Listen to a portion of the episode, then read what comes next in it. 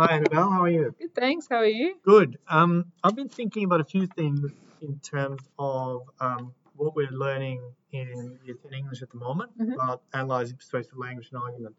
Um, so, where do you think, if, if if I'm a student and I'm presented with a text, persuasive text, where do I start? I guess um, looking at sort of the bigger things. So usually there'll be a little bit of a context Yeah. box in terms of a little bit of information in terms Yeah. of where the articles come from. You'll get a little bit of context in terms of perhaps why the piece has been written. Yes. Uh, and then also looking at things like where it's been published, as well as the heading, because often the heading can be a relatively good um, Mhm. inclination in terms of what the contention is. Sometimes they even are the contentions in the heading. So, really looking at um, the heading and those sort of easy to read aspects to start to get your head around what is this piece about. Yeah. And then I think it gets hard when it is time to read through the text because with um, analyzing argument, it is really important that you read through the text closely so that you can really understand what the author Mhm. Author's intentions are in putting the piece together. Yeah, that's a good point. So, we look at the context and then read the text once or twice and try to be open to what are the main ideas and arguments and how am I being persuaded. Definitely. Yeah. I've said sometimes in the past, tell me what you think about this, that uh, for students who are really struggling with that opening introduction, you know, and the first sentence, that they can fall back on a sentence like, recently the issue of X has been discussed in the Australian media. Definitely. I've seen that lots of times. It's, it's just a starting point, right? It's not like it's something that gets old. It's just an introduction to, that's right. and it's an easy way to get started because I find that sometimes, I mean, it is a hard task. Yeah. I'm not going to shy away from that. And that sometimes it is about just getting started in terms Mm. of writing, starting to think about, yeah, what the issue is, Mm. uh, what is being discussed here, and then, yeah, how is the author trying to persuade an audience? yeah. Now, in the introduction, once you start writing, in the introduction, try to tick off a few things, right? So you're saying, um, in her letter to the editor, opinion piece, whatever, you know, uh, um, Jane um, Smith uh, argues that dot dot dot. Yep. Yep. And then we're saying we're naming the audience, the intended audience. Um, any background information in terms of perhaps why it's being discussed. Um, often you can outline the general tone of a piece. Right. How there. do you know what the tone is?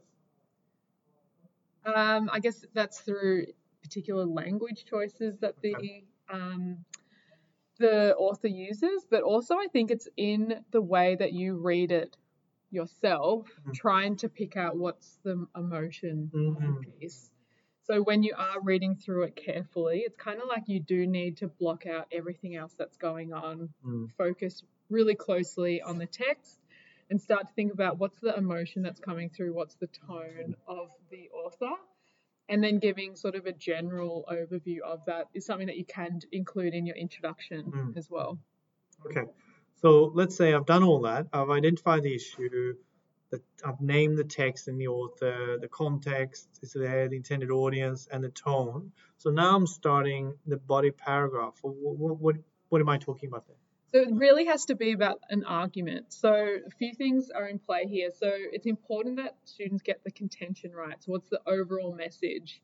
And if you're struggling to think of what the contention is, if you were to say sum up in one sentence what Mm. the article's about, if you were to explain in one sentence to someone what the arti- article's about, you're probably on the right track in terms of what that contention is and then seeing if um, is can you identify that contention in a sentence and then something that i like to do when i'm um, i don't know creating Mm, mm. um, examples or just when i'm actually putting these skills into practice is have that contention at the top of each page that i'm working on Mm. in terms of whether it's the top of the article or even the piece of paper that writing on and just so that make sure I'm coming back to Mm. overall contention and that contention is really clear.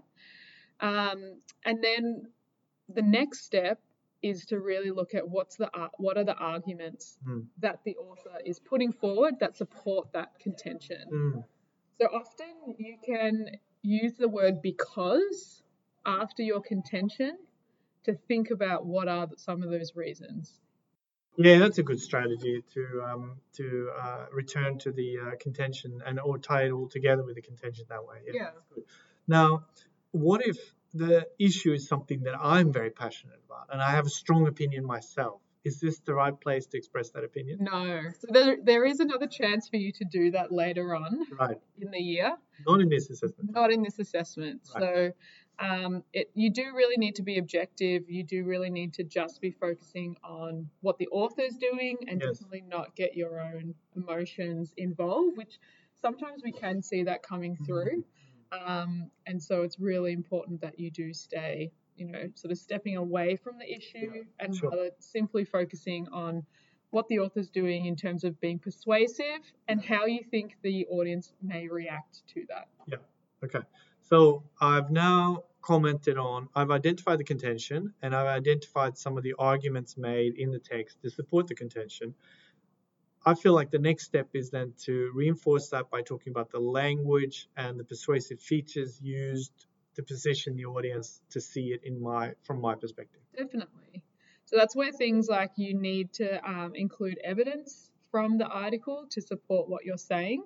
So whether that's um, you've identified a technique Yep. that the author has used, um, it's really important that you back that up with evidence from the Yep. text.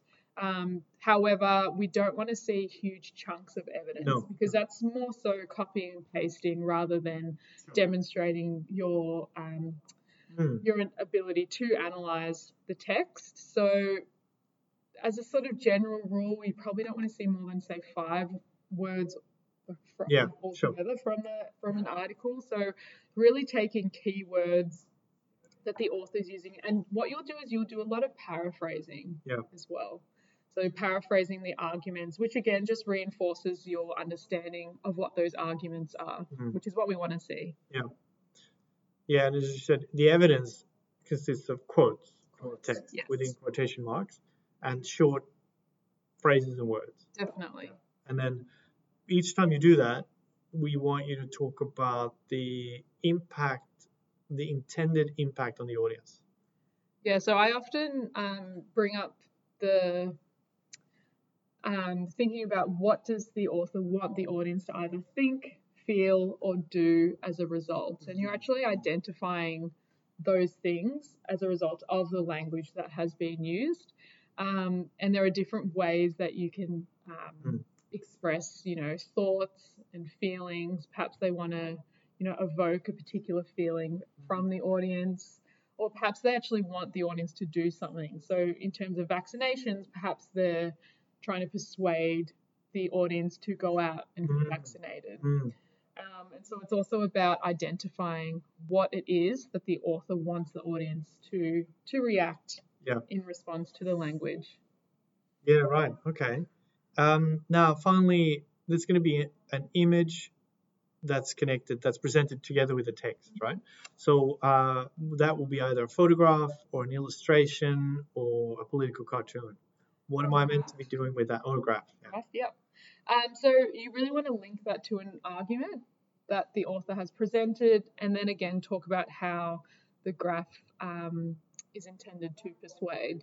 So something else that I've introduced in the classroom is this idea of sunscreen sandwich. Have you heard of that before? No. It's essentially an acronym, stands for um, SPF BLT, and it has things like body language, um, the size of the image is something that you can talk about, the position of the image in terms of the position of people in the image, but even the position where it is in the article as well. Students Okay. can comment where that is. Um, that's a, just a little acronym that people can refer back to in terms of things that you can talk about. So it might be things like facial expressions, Mm. um, any text that's in the image Sure. as well. Yeah. Um, and then, but the important thing with the image is that you are linking it back to the to an argument, and if possible, discussing the impact that that image will have on the audience. Mm, okay, that makes a lot of sense. but the last thing I just want to mention here for those who are students who are listening is that um, the assessment task is just an opportunity for you to demonstrate how much you've learned. Definitely. Uh, if the, there's no real concern around failure or anything like that, um, if you haven't learned that much, you know, we're going to work with you to make sure that you get the support that you need so you can learn more. Um, if you've learned a lot, it's an opportunity to show all that. Um, so um, if you think about it from that perspective, it's a learning opportunity. It's not the end. No, It's just a step uh, uh, along the journey of year 10 English. that's right. And hopefully you can enjoy the learning that's involved, while also it's normal to feel um, a little bit of, uh, you know, mild stress about an assessment task. We understand that. But if it's overwhelming you, then please speak to one of us uh, or to the well-being team if that's something you need support with. All right. That's it from us. I'll see you later.